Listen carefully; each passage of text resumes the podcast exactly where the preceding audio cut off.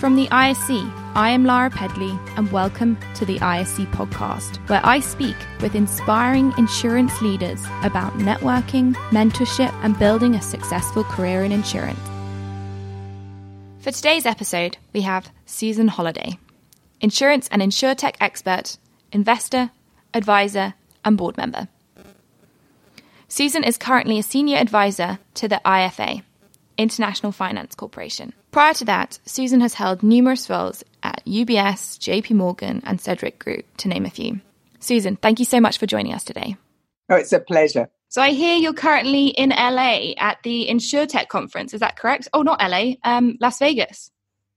Uh, yes, sure. I think I'm the only person awake actually in Las Vegas, apart from a few gla- gamblers, because it's seven o'clock in the morning. Oh, so I'm, I'm attending InsurTech Connect, Mm-hmm. And yesterday I was um, on a panel about Africa, and today I'm a judge for a contest about resiliency. Wow, sounds fantastic. Can you tell us a bit about um, your journey in insurance and what's led you to be uh, the insurance and insurtech expert you are today? Um, yes, sure. So like a lot of people, I think I kind of got into the industry almost by accident. Mm-hmm. Um, when I left university, um, actually, the job market was not that great because I graduated in 1988, and as you know, um, 1987 there were quite a few um, quite a few issues in the market.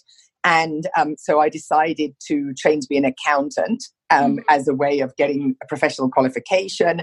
Um, I did an arts degree, so it was a way of getting into finance and also had more job security than some other things at the time. And when I arrived, I wanted to work in the city. When I arrived, I was placed in a group that focused pretty much entirely on insurance and especially mm. the Lloyd's market. Mm. And so my first job was auditing Lloyd's syndicates um, and some other managing agents and members agents and loss adjusters and um, Lloyd's brokers and everything to do with the Lloyd's market.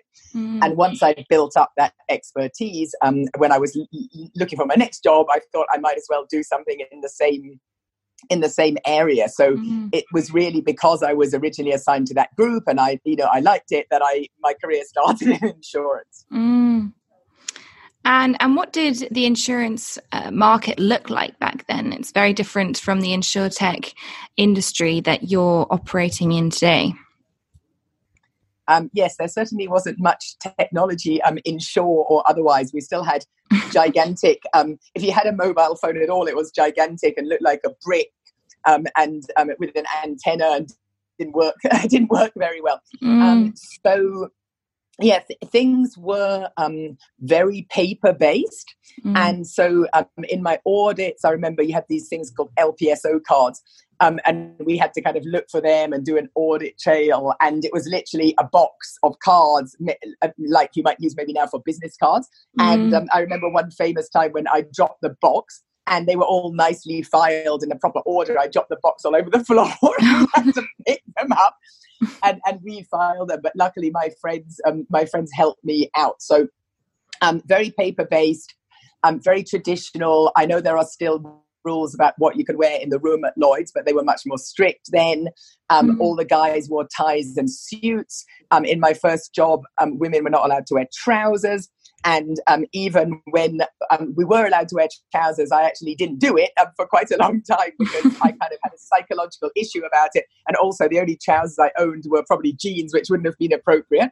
Mm. There was mm. certainly no dress down. Um, so I guess it was. Um, I guess it was very different, and I'm sure that you know, like um, young young people today would laugh their heads off when they heard the stories of what it was like. yeah, it's changed a little bit since then, hasn't it? No for sure but i think there's still it, it needs to change a lot more. Exactly. Well you're clearly you're clearly passionate about change or uh, receptive to change given given you're now working in insurtech which um, is a, a very well you need to be hugely adaptive to be to be able to work and advise in that uh, area. Well i think the thing about insurtech is is moving quite quickly. Mm. so nobody knows everything um, for sure um, but you have to kind of work hard to keep up with what's going on mm. so i think the insurance industry is really unappreciated for a couple of reasons. Mm. Um, the first one is that kind of helping people to manage and mitigate risks is really important for them. Mm. And also for society and the economy as a whole. Mm. And people tend to think of insurance as something that they don't necessarily really want to have, but they have to by law for their car or um, or their business. Mm. Um, and I think that's that's a shame. So I think that InsurTech is helping to drive um, a more you know a better relationship hopefully between the customers and and insurance and some new some new business models some new ways of delivering risk mitigation which is a bit different from the very product based approach um, mm. that the mm. industry has had for hundreds of years um, so i think you know that's um, that's important mm. And uh, what type of conversations are you having? There, there are some people that are very receptive to InsurTech and the new technologies that are being used or uh, are being planned, and then there are others that are less receptive. Have you had any challenges advising clients in, in that area? Um, a little bit. So it tends to be um, some companies that are sort of quite good on technology, but not that good because mm. they're it's not a problem for them. They're not really motivated to change. Whereas mm. if they're if they're terrible, um, they're, they're maybe more open to change. Uh, and, and, if they're really leaders, then obviously they're very passionate about it. One mm. thing I've also seen, particularly in some of the developing countries, is companies trying to do kind of new and exciting things without fixing the basics. So, mm-hmm. for example, we had one company that was talking about selling insurance on Facebook, which, by the way, has so far has never worked as far as I'm aware for anyone. Mm. Um, but they actually had some very basic IT issues about servers and backup and not using the cloud and that kind of thing. Mm. So, I think as mentioned before, InsurTech is new, it's exciting, there's a lot of articles in the press, but it's important, you know, you have to have the basic infrastructure and it's no good just having an app if your underlying, you know, IT is is really terrible. Mm. And uh, what did you do personally to move into the insurtech space? Is there how did you upskill um, to be able to advise clients about all the changes that are going to be happening? So when I worked for Swiss Re and I was the head of strategy, obviously the new technologies coming into the industry were a big issue for strategy. Mm-hmm. So I was able to start getting exposed to it in um, in that position, mm. and I did things like uh, going to visit what was then called the Barclays Accelerator. I think it's now called Rise, um, yeah. for example, um, in London, and some other kind of insure tech um, hubs around the world, and also some companies that were either investing in it, um, you know, in the early days, or acting as kind of incubators. Mm. And then you get you get interested in it. So um, that was really how it started. And then mm. once you get exposed to it, and you become relatively expert, and then people, are, you know, people ask you, and then you can start to kind of build more of a career around that. Mm, absolutely. And you referenced um, your the different countries that you've worked in. What uh, what countries have you worked in through your role in insurance um, and with the IF, IFC today? Oh gosh, um, lots of them.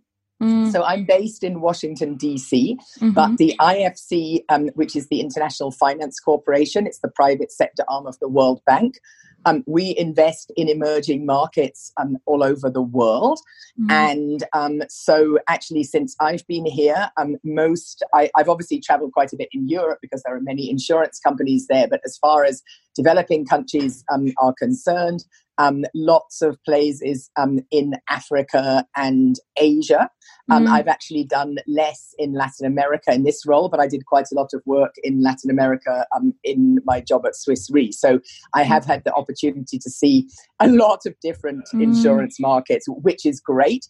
And um, I think a lot of companies um, which only work in one country would do very well to look mm. at what other countries are doing because mm. it's very easy to believe that what is all around you is the status quo and it's never going to change and particularly in the US because it's such a massive country and massive market it's very tempting for companies, and not only companies, but politicians, everybody, to only look at what's going on in the US. And I mm. actually think that's a mistake because there are good solutions um, all over the place and countries can really learn from each other. And one of the things that World Bank does is to try to take what is best practice in one country and, and see how can that be adopted or, or potentially adapted to um, make sense in an emerging market. And I, I do think that's very important. Mm. And what are some of the different insurtech conversations that you're having in those uh, new emerging markets? So I think it's it depends a lot on the country. Mm. Some of the countries have quite an advanced kind of infrastructure. And so the conversation, whilst has some local flavor for regulation, culture, and so on, is quite similar to what you'd be seeing in, in the UK and Europe um, and the US and Canada. And for example, South Africa would be a country um, like that. Mm. Um, there are other countries where their technology is in some ways quite advanced. And here I'm thinking about Kenya, which, mm-hmm. as most people know, has excellent um, mobile banking uh, with M Pesa, which is much better than what you can get in the US um, and probably as, as good as kind of the best you can get in, um, in Europe mm-hmm. right now. But insurance there definitely um, you know exists and is reasonably well known, but the penetration is still is still quite low. Mm-hmm. So it's that they have a good kind of environment for technology, um, but they need to develop insurance more and kind of show show the value to people. And then you have other countries, um, for example, some in um, in West Africa, where the what we call enabling environment is quite tricky for insurance or, or insurtech. So there you have a lot of transactions taking place in cash still a lot of um, paper based kind of business uh, practices. And uh, um, in some cases, you have laws, for example, requiring a physical signature. So rather than an e signature. And obviously, if you're trying to really do a digital model, that's not very helpful. Mm. So um, there are things like that. So uh, the pace of change is different in in, in different countries, and sometimes it's it's surprising. Um, you can have countries that are quite advanced for technology, but where the insurance market is um, still relatively old fashioned, um, and maybe Singapore to some extent is one of those. Mm. Well, it comes back to your point about uh, the different countries talking to each other at bit at their different stages, if you will, um, because there's always learnings that can be transferred, even if people are at different points in their journey. Yes, and I think they are interested in that. One idea which has really taken off is the sandbox. And obviously, the UK was one of the first countries um, to really do that. Um, Singapore has also been um, been very good, and um, different countries are either setting up sandboxes, for example, India um, has, or they have legislation that allows companies and insurtechs in a relatively simple structure to kind of experiment. So, yesterday on the panel I was um, chairing uh, here at ITC Connect, um, somebody was talking about the cell captive structure in South Africa, which is a way that really kind of promotes innovation um, without everyone having to set up new insurance companies. But it's it's pretty unique to South Africa. But it means that I think there's innovation there that can then be exported to other parts of Africa, but also um, to Europe and the US. And some of the companies who were on the panel yesterday, they actually have aspirations to um, to go to mature markets as well. Mm. And are there any other, talking of uh, the conference that you're at, the, the InsurTech conference, are there any other conversations that stand out um, that you've been involved in over the course of the last two days um, that you can share? Well, there was one very interesting presentation um, yesterday, which was basically saying that if we're successful, in some cases, we may almost remove the need for insurance Now, this sounds a little bit funny, right? And the famous turkeys voting for Christmas. But what he was talking about, if I understood correctly, was um, more kind of prevention. So um, it could be, um, you know, you know, on the in the wellness space. So don't get ill and need an operation or need to go to the doctor because you're looking after your health.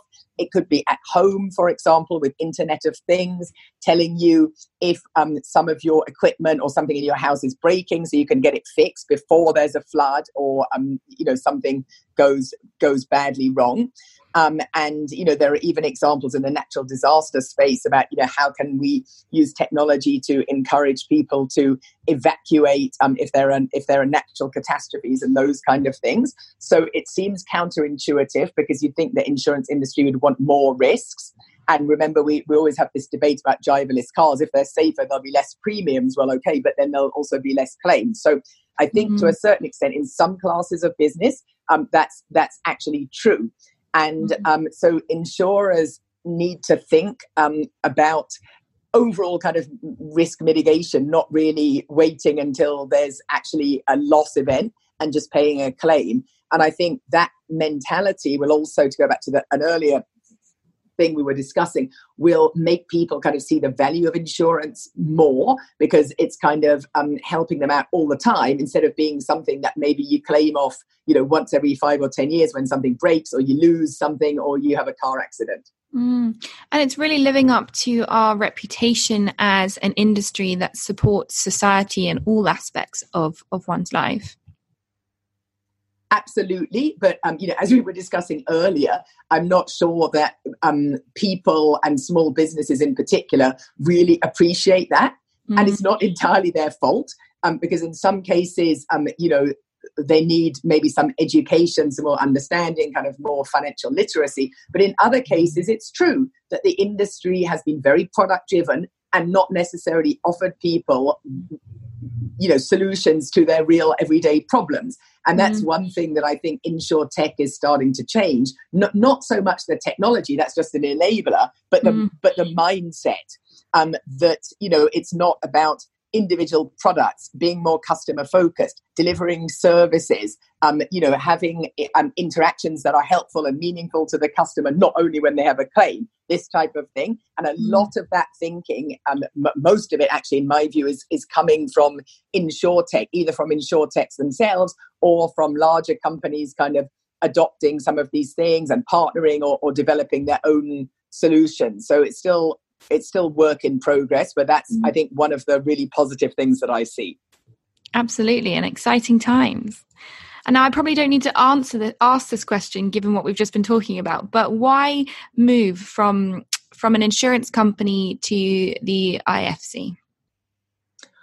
Oh, okay. So I guess I saw that as kind of um, the second phase in my career. Mm-hmm. Um, so after um, after some thinking, I'd been at Swiss Re for nine and a half years. Um, I had very exciting jobs. I was the head of investor relations, including during the financial crisis. Um, then I briefly had a, a, a, CFO role for one of the divisions, um, and then we restructured. And then I was the head of strategy for the whole reinsurance business, um, which was very exciting, um, working with the management team. But um, I felt like a, a change of scene, actually had a little bit of time off. And I was particularly keen to work in emerging markets more. I'd got very excited about emerging markets, doing the emerging market strategy work when I was at Swiss Re. Mm. And I was also interested um, in the kind of social purpose angle. And IFC as an investor has a double bottom line. So mm. we are focused on financial returns because we recycle our investments to be able to do new ones. But um, we also are focused on the social impact. So when you propose um, an investment, you have to set out what the returns are going to be with the normal kind of financial modeling, but also, um, you know, what is this going to deliver in terms of, for example, getting more people access to insurance, um, mm-hmm. or um, lowering costs and th- um, things like that, and um, or providing cover that wasn't available before, for example, for natural disasters and mm. and how you're going to measure that. So that was also an interesting angle for me. So you took a, a I wouldn't say a risk, but um, introducing a second phase of your career takes takes guts. Um, is there anything that helped with that transition? well, maybe I'm taking another risk because I'm kind of about to embark on the third phase of my oh, career. really? Um, I hope, um, which um, is to um, to build a board portfolio. I've been very interested in um, in boards and in corporate governance. I've been on some boards um, when I was at Swiss Re and and at IFC. so I hope that will be phase phase three of my mm. career. so I think it, um, for me, it was always kind of a journey. So, for example, I'd worked on emerging markets um, wh- when I was at Swiss Re, as I mentioned. So it wasn't like I was doing something completely different. Mm. And um, similarly, you know, I built up experience um, with um, working with the board at Swiss Re and also being on some subsidiary boards and so on. So I, you know, it's not, as I say, like a complete. Um, it's maybe a pivot in startup uh, language. It's not like you know starting a completely mm. new venture. Mm. And um, and so I'm really interested to get some more information about the Women in Insurance initiative that you are running with the IFC. Can you tell us a bit more about that? Um, yes, sure. So this is a very exciting um, program. And it all started before I was at IFC, actually, um, in 2015. There was a big report that was published called She for Shield, prepared by IFC with AXA and Accenture.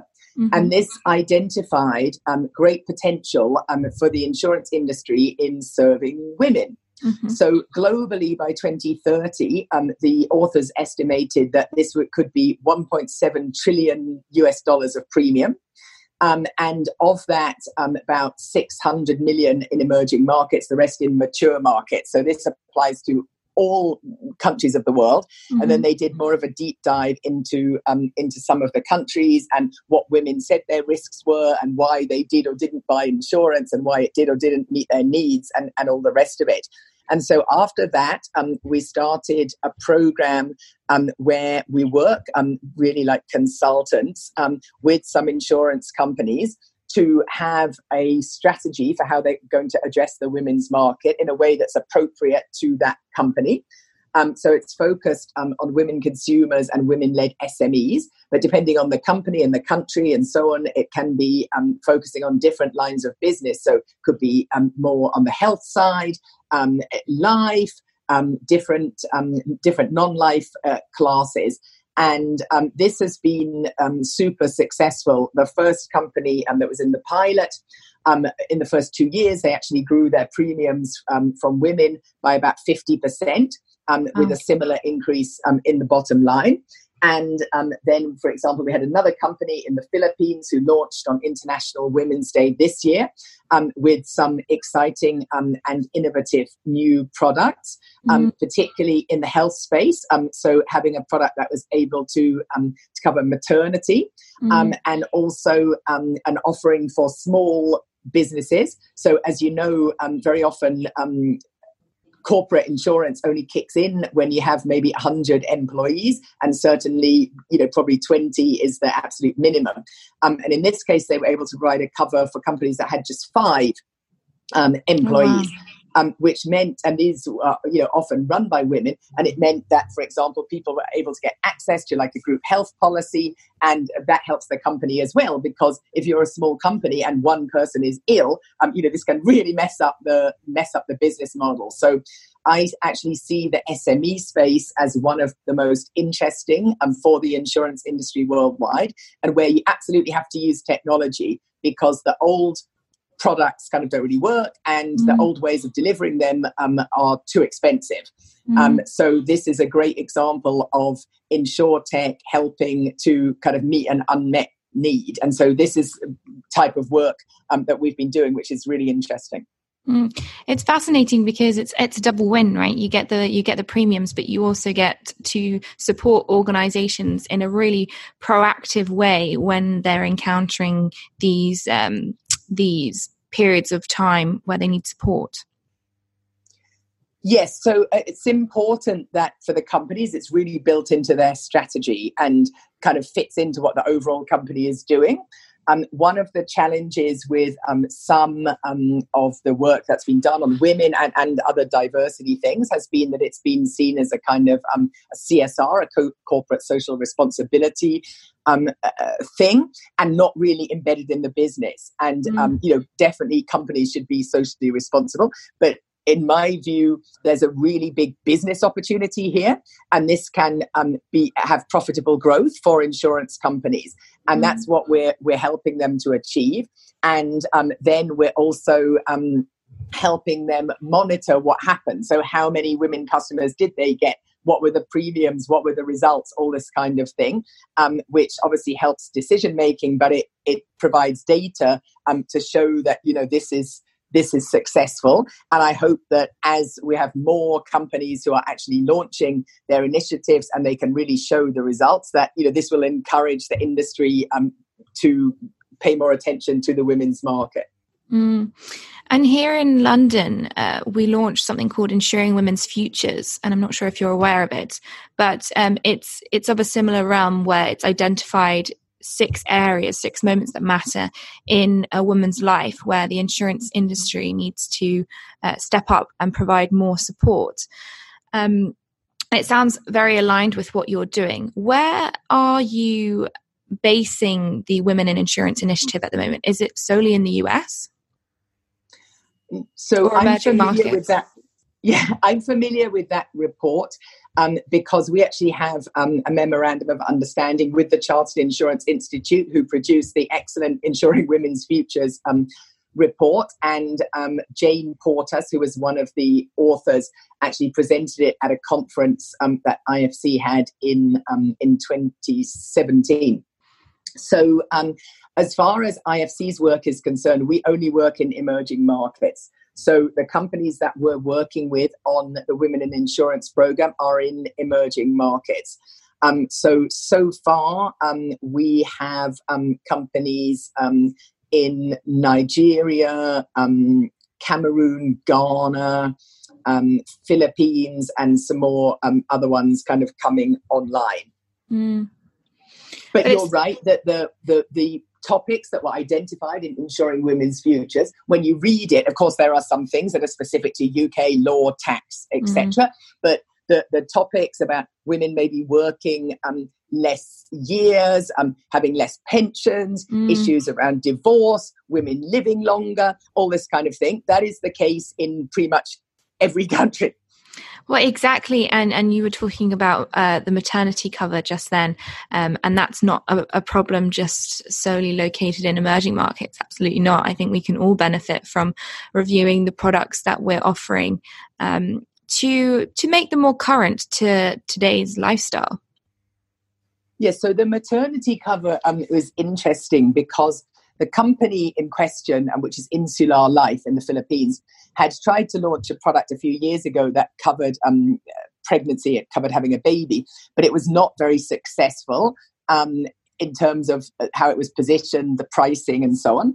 And so they took a new approach um, to this cover, which is also available for small businesses, where after a certain amount of time, um, if um, someone is, if a woman is having a baby, um, she can access a fixed amount of of cover. So this um, means that it benefits the mother, but it also is more manageable for the insurance company because mm. typically health insurance doesn't cover maternity, even in the UK, because of course the costs can really skyrocket depending what's happening, and it's kind of difficult to to to price that and to predict it. But I think this was a good a good solution because the insurer knows um, if the woman has a baby, this is the amount she's going to get, and she knows that too. So you're not running into the risk that suddenly, for a relatively small premium, you're on the hook for um, you know a massive um, a massive amount of insurance. Mm. And how linked have you found uh, the insurtech with um, the new products that you're looking at developing uh, through the Women in Insurance Initiative? How linked is it with in- InsurTech? Yes, so um, it, it, definitely is um, linked. It's not the only thing. Um, mm There are some more um, more basic. I don't know if that's the right word, but um, things that we do. For example, gender sensitivity training. Mm. And interestingly enough, the gender sensitivity training is um, not um, not only for um, for women; it's it's for men as well, mm. and um, it's typically focused on um, agents or sales staff, people in call centers, and all the rest of it. And it's interesting because it's shown, and we've been doing this in the banking area for for a long time, so we have a lot of experience. It's shown some interesting unconscious biases. Um, for example, some companies have a lot of women agents, maybe even the majority are women, but they weren't really selling to women because the hmm. women were assuming that only men were going to buy insurance, even though they, they themselves are women and, and, and probably have insurance and they're, and they're insurance agents. So some of it is things like that. But there's definitely a tech um, a tech angle. Mm. Um, so it could be um, you know new partnerships, um, whether it's um, kind of you know online um, platforms or partnerships with companies that are kind of uh, where women are very often the customers. There's also been partnerships with some um, women, uh, business women networks, um, kind of entrepreneur networks, and all the rest of it. And there's a lot of um, providing services. I think um, everybody, but especially women, really care about the kind of uh, about the ancillary services that come um, with insurance, and a lot of these can be um, can be done on, on mobile phones. Mm-hmm. So I'm thinking about things like telemedicine, um, having access to um, kind of data and information to answer questions, um, help if you have a car crash. Um, for example, um, you know what to do, and even in one case, I know a company that will send somebody to wait with you if you're on your own and it's in the night, and you know your your car is not drivable. Um, so there are a lot of um, technology solutions that are making insurance more kind of worthwhile um, for for women. So it is mm. an important part of it. Mm. And and you referenced uh, the training uh, aspect of the Women in Insurance Initiative. How adaptive do you have to be with that training, given that? Uh, given all the cultures that are included all the different cultures that are included in in the emerging markets so I think it's more of a challenge in some um, in some countries than others. But um, because we have a lot of experience on the banking side, um, we've seen great success, for example, in Pakistan, um, with banks um, focusing more on women customers and, um, and opening more accounts um, for, for women. and that's probably a culture that is kind of quite, uh, quite traditional. So um, that one of the things that I think is important and different about the Women in Insurance program is it's research based. Mm. So at the beginning, the company um, goes out and talks with potential customers, but not about what insurance products do you have, but just what their life is like. Um, what their pain points are, um, mm. you know, what the kind of ch- what the challenges are, and what they think about when they hear insurance or they hear that company's name. Um, or what do they think about? So um, then you kind of surface um, some of these issues, and obviously, you know, in different countries, um, the kind of structure of society is different mm. in terms of, for example, how many um, women are heading up households and and, and why, um, and you know, caring for elderly relatives and, and all that kind of thing. But generally, a, a lot of it is the same is the same kind of things because they may manifest themselves in different ways, but a lot of people have the same um, have the same issues, right? Um, you know, mm-hmm. health, getting to work, um, potentially their business um, having a problem in the case of a flood or something like that. All those kind of things, um, you know, you can find in Europe and, and the US just, just as much as you can in, in India or the Philippines or, or somewhere else. Mm. Well, it sounds absolutely fantastic, and I wish you all the best of luck with the Women in Insurance Initiative. And I'm looking forward to hearing back about um, all of the other emerging markets that you've infiltrated. I I just wanted to um, to go back to you for a second, uh, and when you when you look back at your career in insurance um, and now morphing into the insurtech space, is there a, a challenging time or a challenging moment that uh, stands out to you?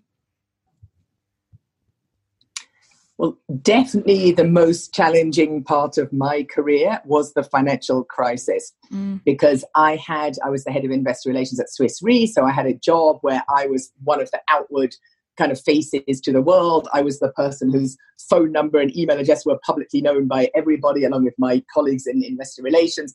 Um, to answer questions and so on. And this was a very traumatic period um, for financial services companies, but also for investors and um, you know things were moving very rapidly. Um, it, the world was very volatile and all the rest of it, and it was a very difficult time um, mm. for me and i'm sure for a lot of other people and ended up working very very hard um, very long days and all the rest of it having said that it was an amazing um, experience um, to be involved with the kind of um, the whole the capital injection that Swiss Re did and the turnaround and how quickly and successfully the company got back on its feet. Um, and it was a great opportunity to work very closely um, with the senior management every single day, which mm. most people don't get. And I guess also afterwards, I maybe realized that I'm a more resilient person than I thought I was. Mm. Um, but that was definitely for me personally um, the most difficult period because I'm always very, um, very passionate about my jobs and very emotionally involved with my jobs. And um, you know, when um, the world is kind of going crazy and your company is having a bit of a difficult time, then uh, you know that that's that's not easy. But looking back on it, it was one of the most interesting uh, things that you know I was ever involved with. Mm, you learn a lot about yourself in times like that for sure and you also you you know you you make friends and um, you know we're all working on this together so i um, you know i'm still in touch with a lot of my colleagues from from those days and you know i really i'm really thankful that we all supported each other so, my last question is going to be What advice would you give to someone that wants to get involved in uh, insurtech or is thinking about a career in insurance? So, first of all, I think you cannot have a career in insurance now, especially if you're starting out, without knowing about technology. Um, and um, if I had my time over again, or if I was starting out now, I would probably, even though I'm an arts graduate, want to learn more about programming and, and some things um, like that. So I think even if you think you're going into a more traditional um, role in finance or law or um, something like that in the insurance industry, you definitely need to know um, what's going on with technology um, in, in insurance, but also in the in the wider world. Um, and then the other thing, which I always say to people, is don't worry about what you're going to be doing in 20 years' time or 10 years' time, because we don't even know what the jobs are going to be then. And you don't know what you're going to like or not like. You know, do something that you want to do um, for two or three years and don't, don't worry too much about what's going to happen um, after that, because the world is changing quite quickly. And I'm sure for people starting out in their careers, as I say, there will be some jobs that are quite commonplace now will hardly exist, and there'll be all sorts of new things. And I'm particularly thinking um, in the data science and artificial intelligence sphere. I think there's going to be a lot more jobs. Um, whereas I would hazard that um, there will be less insurance agents, for example, um, probably less. There will still be insurance brokers, but probably with less people and um, you know more technology. Mm. Well, I think that's great advice. Thank you so much, and thank you so much for for joining us today and sharing your stories. And um, best of luck with the rest of the conference. Thank you. All right. Thanks, Susan. You've been listening to the ISC podcast. If you like what you heard, please rate, subscribe, and review on Apple Podcasts. It really helps. You can get more information about the ISC at www.theinsurancesupperclub.com our show is produced by Connor Sweetman of Breakthrough Media. I'm Lara Pedley. See you next time.